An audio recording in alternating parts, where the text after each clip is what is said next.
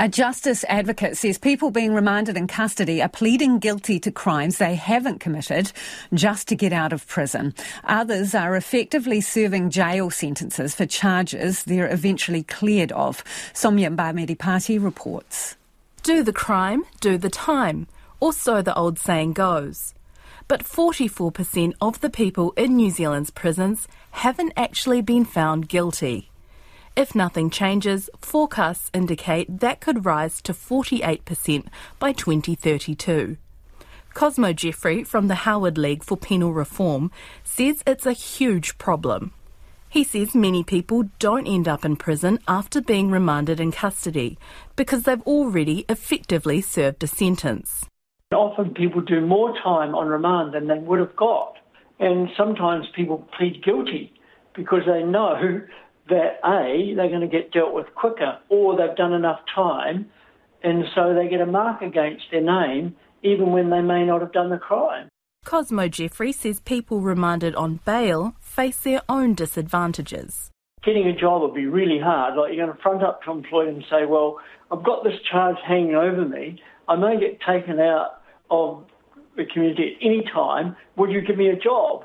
And it's pretty much the same as trying to get accommodation. The president of the Criminal Bar Association says there needs to be firm timelines around how long people are remanded for, because the Bill of Rights states people are entitled to a trial without undue delay. But Chris Wilkinson Smith says the law doesn't specify what how long an undue delay would actually be. Overseas in Canada and England, there are deadlines. So if you can't put a person on trial that has real consequences. There's a presumption that it's excessive delay, or I think in England it means that the person has to be released on bail. So there's real teeth to um, not meeting these deadlines. Chris Wilkinson Smith says, in his view, a year between arrest and trial is reasonable, but at the moment, some people are waiting two to three years.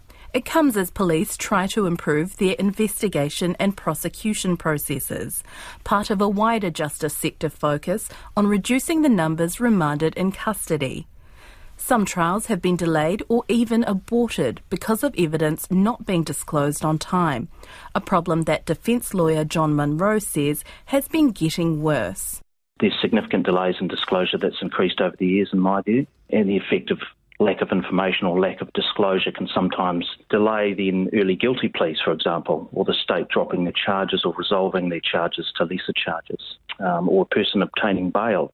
The Howard League wants to see dedicated remand centres introduced to New Zealand, which are gaining traction overseas. Cosmo Jeffrey says these would give people an appropriate place to stay and access to rehabilitation during what's often a long wait for justice.